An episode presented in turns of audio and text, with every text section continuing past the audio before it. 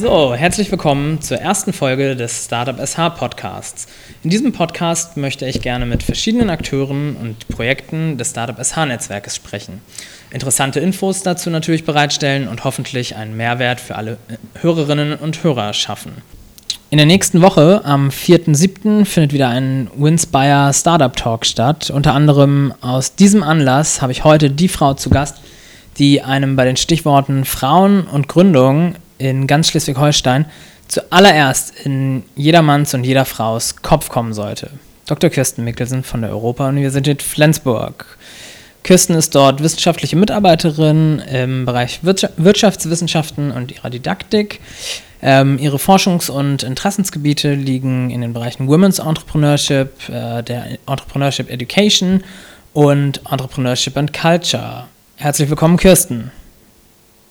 Vielen Dank, lieber Felix, dass ich dabei sein darf. Gerne. Ähm, kannst du vielleicht selber zu dir ein paar Worte sagen, damit unsere Hörerinnen und Hörer ein Bild von dir bekommen?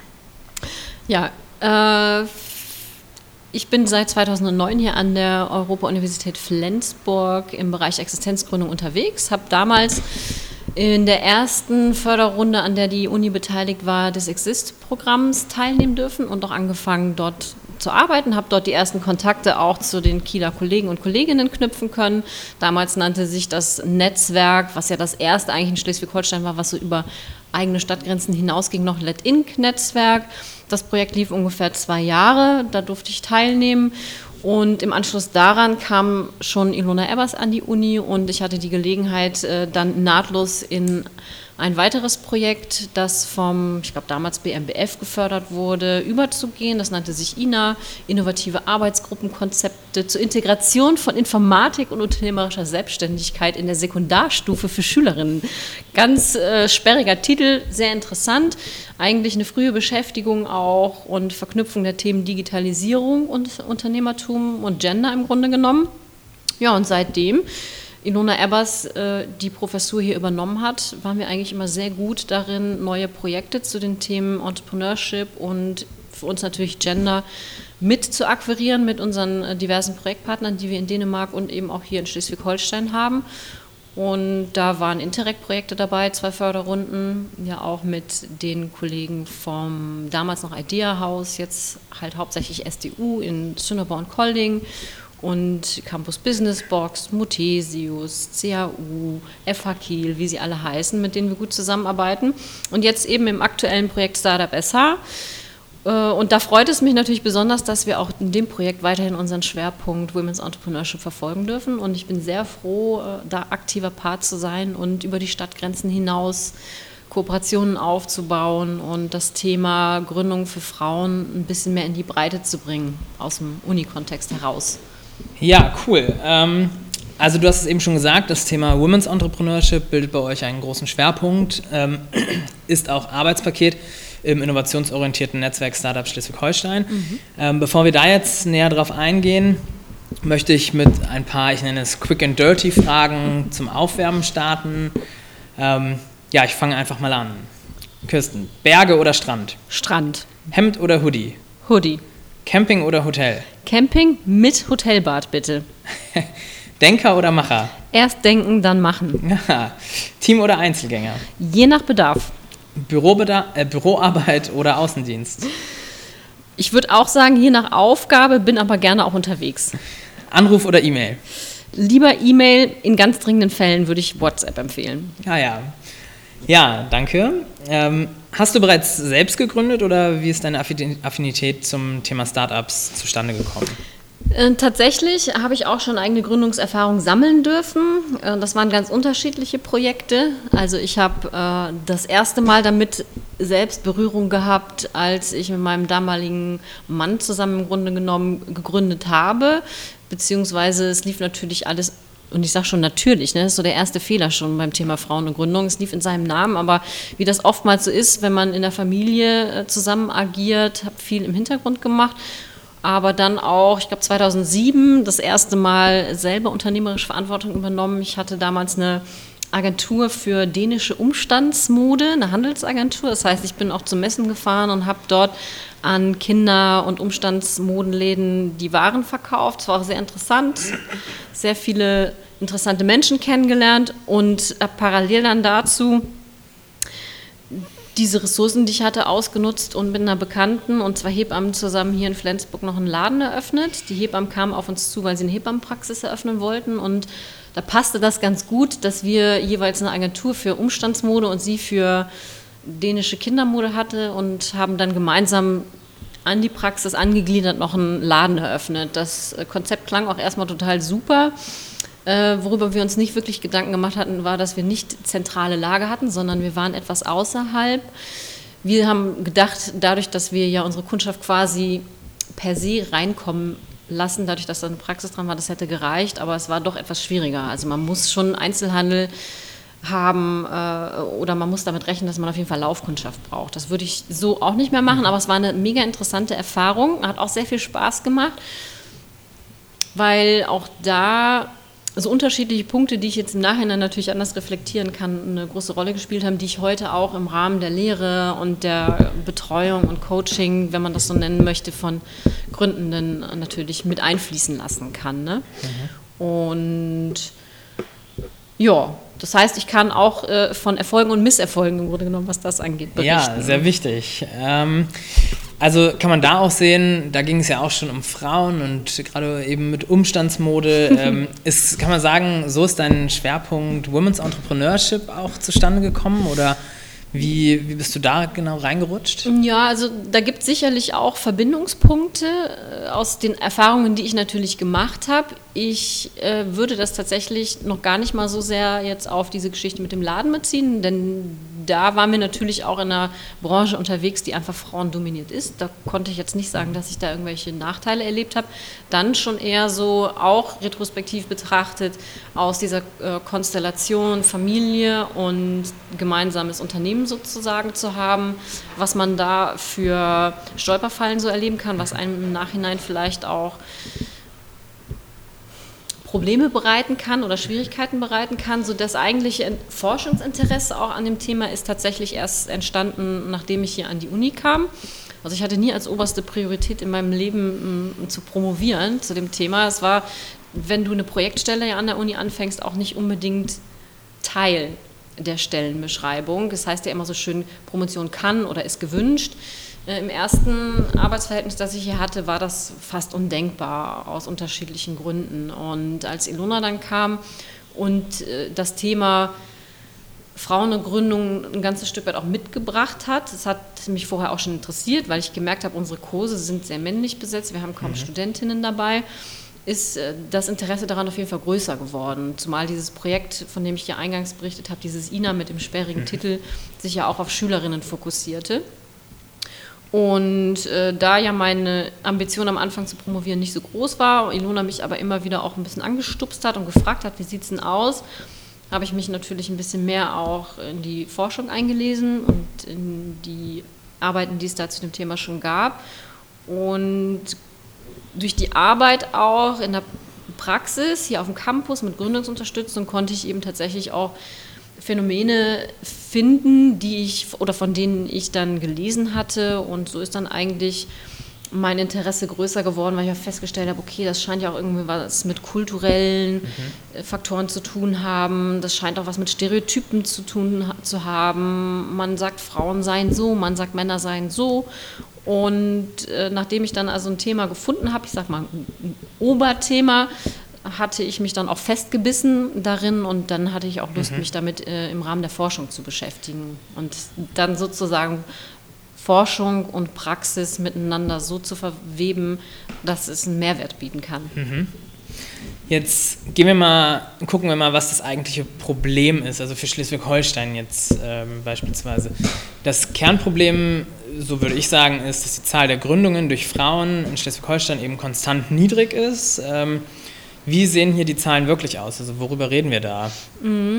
Also zunächst mal würde ich es nicht immer unbedingt ein Problem nennen. Ich würde es mhm. eine Herausforderung nennen, denn es ist ja nicht unbedingt notwendig, dass alle Frauen, die vielleicht die berufliche Qualifikation dazu haben, gründen. Genauso wenig mhm. will oder möchte man das ja oder erwartet man das auch von Männern. Mhm.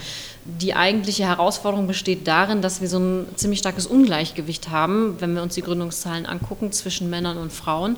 Und ich habe die aktuellsten Zahlen, die ich jetzt nochmal gefunden habe auf die Schnelle, mhm. waren von 2016 und da zeigte sich äh, in Schleswig-Holstein ein Gründungsanteil von 33 Prozent, etwa, ich glaube 32,6 war die genaue Zahl von Frauen in Schleswig-Holstein. Und das lag in dem Jahr wohl auch über dem Bundesdurchschnitt, aber man kann schon sagen, dass so bundesweit die Gründungs- oder der Anteil von Gründungen durch Frauen immer bei gut einem Drittel liegt. Das sage ich ja auch, mhm. wenn ich Vorträge halte. Und das ist mal ein bisschen mehr, mal ist es ein bisschen weniger. Und das ist das eigentliche oder das eigentlich Auffällige daran, würde ich mhm. sagen, dieses Ungleichgewicht. Und was würdest du sagen, warum, warum ist das so? Haben Frauen in Schleswig-Holstein mhm. Angst oder das kann man ja eben jetzt auch auf den bundesweiten Durchschnitt beziehen. Haben Frauen Angst oder mhm. woran machst du das fest? Also es gibt ja unterschiedliche Ursachen, die man dafür feststellen kann und die ja auch äh, auf unterschiedlichen Ebenen und von unterschiedlichen Institutionen durchaus beforscht werden. Äh, das eine ist, du kannst dir jetzt das Individuum angucken, also die Frau, die gründet oder die nicht gründet vielleicht auch. Und was hat sie für Kompetenzen? Was gibt es möglicherweise für Barrieren, dass sie gründet oder nicht gründet? Und dann kannst du natürlich auf der anderen Seite dir auch gesellschaftliche Phänomene angucken, wie zum Beispiel, dass das Bild des Unternehmers ja nach wie vor sehr männlich geprägt ist. Die Eigenschaften, die man einem Unternehmer in der Gesellschaft zuschreibt, sind sehr männlich be äh, belegt. Und diese beiden Perspektiven irgendwie zusammenzubringen, um vielleicht herausfinden zu können, was die Problematik ist, ist so die große Herausforderung. Und ähm, was war nochmal die Eingangsfrage? Ähm, warum, gesagt, warum das so ist, so, ähm, ist haben Frauen vielleicht Angst? Genau, ähm, genau. Und diese Angst, die du ansprichst, kann man ja auch anders formulieren, nämlich äh, den Frauen fehlt eine gewisse Selbstwirksamkeit. Das ist ja das Konzept, von dem man in dem Zusammenhang oft spricht. Und das wird auch mit erhoben, beispielsweise beim Global Entrepreneurship Monitor jährlich mhm. in unterschiedlichen Ländern. Und da zeigt sich in den meisten Ländern, dass Frauen eine geringere Selbstwirksamkeit im unternehmerischen Kontext haben als mhm. Männer. Das heißt, sie schätzen ihre Fähigkeiten schlechter ein als Männer. Und äh, ist das, ist das berechtigt? Oder, das ist die ähm, große Frage, ob das berechtigt ist. Also es gibt unterschiedliche Studien natürlich zu dem Thema Selbstwirksamkeit. Es gibt auch Vergleichsstudien, das macht man ja sehr gerne, wenn man äh, sich mit Entrepreneurship und Gender beschäftigt. Eine aus dem Jahr ist schon ein bisschen älter, 2000, das muss ich mal gerade überlegen, 7, 8, 9 so ungefähr. Da hat eine ähm, Kollegin aus den USA sich angeschaut, wie die Selbstwirksamkeit, die unternehmerische bei Masterstudenten und Studentinnen ist. Und das Ergebnis war so, dass bei objektiv gleicher Qualifikation, das konnte man dann eben über Tests machen, Männer sich tendenziell überschätzen und Frauen tendenziell unterschätzen. Und das, darin liegt halt auch schon so ein bisschen diese Krux. Ne? Das ist ja auch oft, wenn du so in Panels bist oder so und wenn Leute beschreiben, ja, äh, der Mann, der sagt halt immer, ja klar kann ich das, wenn er was gefragt wird und die Frau überlegt halt immer ein bisschen mhm. stärker. Also das ist so dieses generelle Phänomen, was damit reinspielt. Das heißt, ob sie objektiv Angst haben, weiß ich nicht. Ich würde ja. sagen, sie schätzen auf jeden Fall eher ihre Fähigkeiten etwas vorsichtiger, möglicherweise aber auch realistischer ein. Ja. Also, ne, das ist, ist, ja nicht ganz geklärt, ob denn das Überschätzen realistisch ist, dann eine realistische Einschätzung. Ja klar, also kann ich mir gut vorstellen. Mhm. ähm, was würdest du sagen, woran fehlt es Schleswig-Holstein, damit wir eben mehr Gründungen von Frauen bekommen? Hm, schwierige Frage und komplexe Frage, denke ich mhm. auch. Ich denke, dass wir auf einem guten Weg sind. Äh, ich kann noch mal äh, einen Bogen schlagen, um das vielleicht ein bisschen zu verdeutlichen, warum wir das machen, was wir machen. Deutschland ist im internationalen Vergleich, was die Gründungsförderung angeht, sehr vorbildlich, gerade auch was so diese finanzielle Gründungsförderung mhm. angeht. Das gilt sowohl für den, ich sag mal, universitären Bereich als auch für den Bereich, wenn es jetzt darum geht, aus der Arbeitslosigkeit zum Beispiel herauszugründen. Das mhm. ist ja ein sehr starker Fokus. Und gleichzeitig sind aber die Gründungsquoten insgesamt sowohl bei Männern und Frauen im internationalen Vergleich ja deutlich schlechter. Also gerade bei Frauen liegt Deutschland laut diesem Global Entrepreneurship Monitor an drittletzter Stelle. Das heißt, trotz dieser vorbildlichen Förderung haben wir eine relativ geringe Gründungsquote. Und es gibt ja unterschiedliche Untersuchungen dazu, was denn einen positiven Einfluss auf die Gründungsneigung oder auch auf die Selbstwirksamkeit haben kann. Und dazu zählen halt auch solche Dinge wie dass man gute Trainingsprogramme hat, also Entrepreneurship Education Programme, mhm. dass man äh, frühzeitig für diese Thematiken sensibilisiert, dass man Vorbilder schafft. Das heißt, es geht um die Sichtbarmachung von Frauen, die gegründet haben, die erfolgreich gegründet haben. Es geht auch darum, eine größere Diversität im Bereich Unternehmensgründung zu schaffen. Also wir haben ja einen sehr starken Fokus auch immer auf die innovativen und technologieorientierten Gründungen, nicht nur hier in Schleswig-Holstein, sondern insgesamt. Mhm. Und da kommt dann schon fast so ein bisschen was Intersektionales zum Tragen, weil wir ja alleine in diesen Bereichen auch schon eine Unterrepräsentanz von Frauen haben. Und wenn wir dann noch rausrechnen, dass nur ein Drittel von denen vielleicht auch gründet, ist es ja klar, dass wir vergleichsweise wenig Gründung durch Frauen haben. Das heißt, auch eine größere Sensibilität und einen größeren Bezug zu den Branchen, in denen Frauen sind und in denen sie dann vielleicht auch überproportional stark gründen. Also, und daher denke ich, dass wir auf einem guten Weg sind, was Förderung angeht. Und was jetzt auch unser Auftrag im Projekt so ein Stück weit ist und den wir uns natürlich auch selber gestellt haben, ist ein Netzwerkaufbau. Das heißt, wir brauchen gute, tragfähige Netzwerke für gründungsinteressierte mhm. Frauen. Wir brauchen gute äh, Qualifizierungsprogramme und Anlaufstellen, wo Frauen hingehen können, weil wenn du irgendwo auf dem Land in Dithmarsch unterwegs bist, weiß kaum eine, an wen sie sich wenden kann. Mhm. Und ich denke, wir brauchen eine gute Zusammenarbeit zwischen den einzelnen Anlaufstellen. Okay, mhm. ja, das ist eine, noch eine ganze Menge, würde ich sagen. Ähm, aber ihr macht hier ja schon eine ganze Menge auch in genau diese Richtung. Mhm. Ähm, von daher ähm, Einmal noch die Frage, wie sieht denn deine Arbeit aus, eben um Frauen vermehrt in die Selbstständigkeit zu verhelfen? Also geht es, du sagtest schon, Sensibilisierung ist ein, groß, ein großes Thema, aber mhm. ähm, coachst du auch gezielt die Frauen?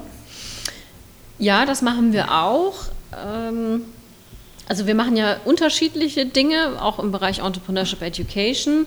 Wenn du jetzt speziell an, ich sag mal, die etwas höheren Semester, die schon vielleicht eine Qualifikation auch haben, denkst, dann haben wir einmal die Frauen, die aus dem universitären Kontext kommen. Mhm. Ich denke, da sind wir schon ziemlich weit und gerade auf dem Campus und auch an den anderen Hochschulen, da bin ich mir ziemlich sicher, wissen die gründungswilligen Frauen, an wen sie sich wenden können. Die große Herausforderung besteht darin, die Frauen zu erreichen, die halt nicht im direkten universitären Kontext sind. Und ja. das ist ja das, was wir jetzt ganz gerne auch mit We Startup SH erreichen möchten.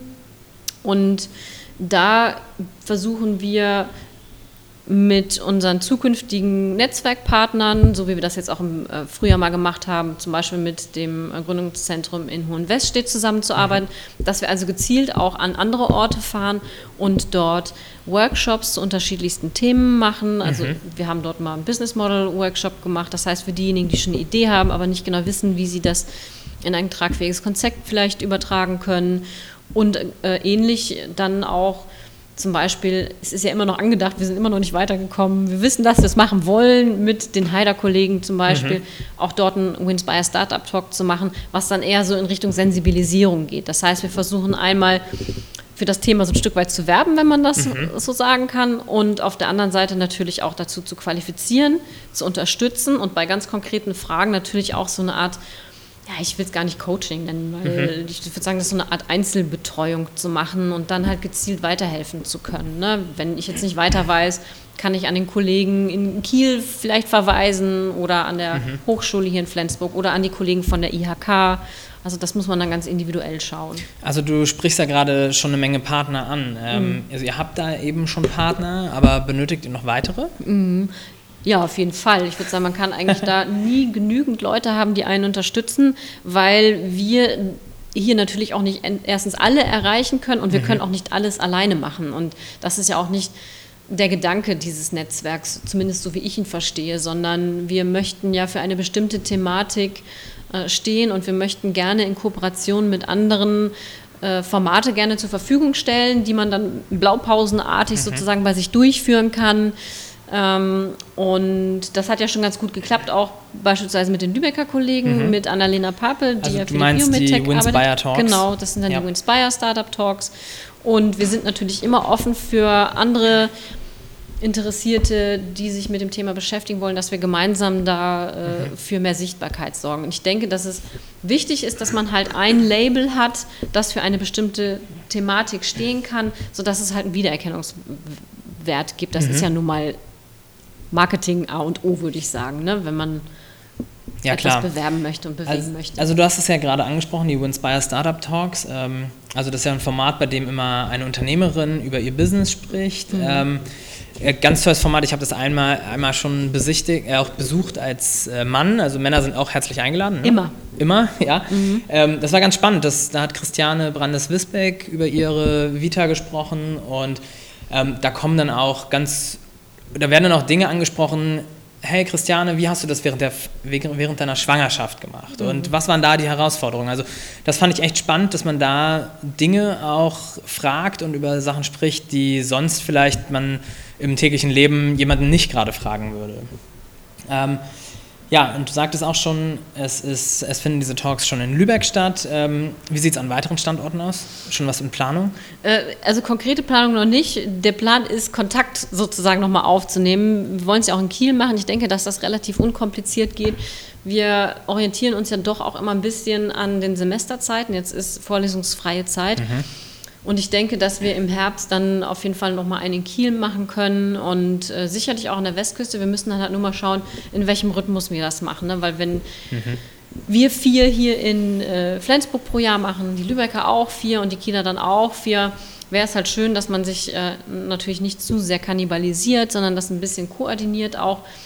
Wobei ich mir jetzt auch nicht vorstellen kann, dass Leute aus Heide regelmäßig nach Kiel oder nach Flensburg oder nach Lübeck mhm. fahren würden, sondern es geht ja wirklich darum, diese Standorte auch mit zu versorgen. Und äh, was das Wichtige einfach ist, weil du es gerade angesprochen hast, mit natürlich sind Männer auch welcome. Mhm. Wir schreiben auch immer in die Einladung, all genders are welcome, ja. ne, im Rahmen der Diversität. Das Wichtige ist halt nur, dass die Bühne den Frauen gehört, weil mhm. wir ja halt einfach diese geringere Sichtbarkeit haben. Und die meisten Gründungspersönlichkeiten, die uns einfallen, wenn wir an erfolgreiche Gründungen denken, sind Männer. Also ich glaube, dass der Großteil von uns eher die Unicorns kennt, die es vielleicht auch hier in Deutschland schon gibt und die mhm. sind halt stark männlich besetzt. Und ich nehme ja auch ganz gerne die Studie zu Rate aus dem Jahr 2011, glaube ich, ist die von zwei Kolleginnen, die mal untersucht haben, äh, wie der Anteil von weiblichen Vorbildern in normalen Medien ist, also Tageszeitungen und so weiter, wenn dort über das Thema Gründung gesprochen wird. Und der lag bei gerade mal 5 Prozent. Also 5 mhm. Prozent von allen Berichten, die die dort untersucht haben, handelten nur von Frauen, die gegründet mhm. haben, die erfolgreich gegründet haben. Wow. Und das ist natürlich viel zu wenig, wenn wir sagen, es gibt ja diesen Spruch, you can only be what you can see. Wenn wir Vorbilder so schaffen wollen mhm. für junge Frauen, dann brauchen wir einfach einen größeren Prozentsatz an Anteil, ne? Ja. Solcher Sachen. Und dafür halt diese Start-up-Talks. Das ist der Hintergedanke dabei. Mhm. Ja, sehr gut. Also, wenn sich jetzt, ähm, nehmen wir mal folgendes Szenario: Eine junge Frau möchte sich jetzt selbstständig machen. Ähm, was würdest du der Frau raten? Also, zuallererst würde ich ihr raten, sich auszutauschen, ihre Idee mit irgendjemandem zu besprechen, der in irgendeiner Form qualifiziert ist. Und an dieser Stelle kann ich ja nur nochmal anbringen, dass wir auch, äh, also das Netzwerk haben, Startup SH natürlich, nur das muss ja auch erstmal kommuniziert werden. Wenn es jetzt hier jemand ist, den ich vielleicht schon kenne, zu dem ich schon mal Kontakt habe, würde ich sagen, komm, wir setzen uns mal zusammen, ich höre mir mal deine Idee an, wir schauen mal, äh, ob das schon für ein Konzept reicht, wenn nicht, was kann man machen, muss man vielleicht noch das Wertangebot stärker herausstellen, weißt du überhaupt schon, was ein Wertangebot ist.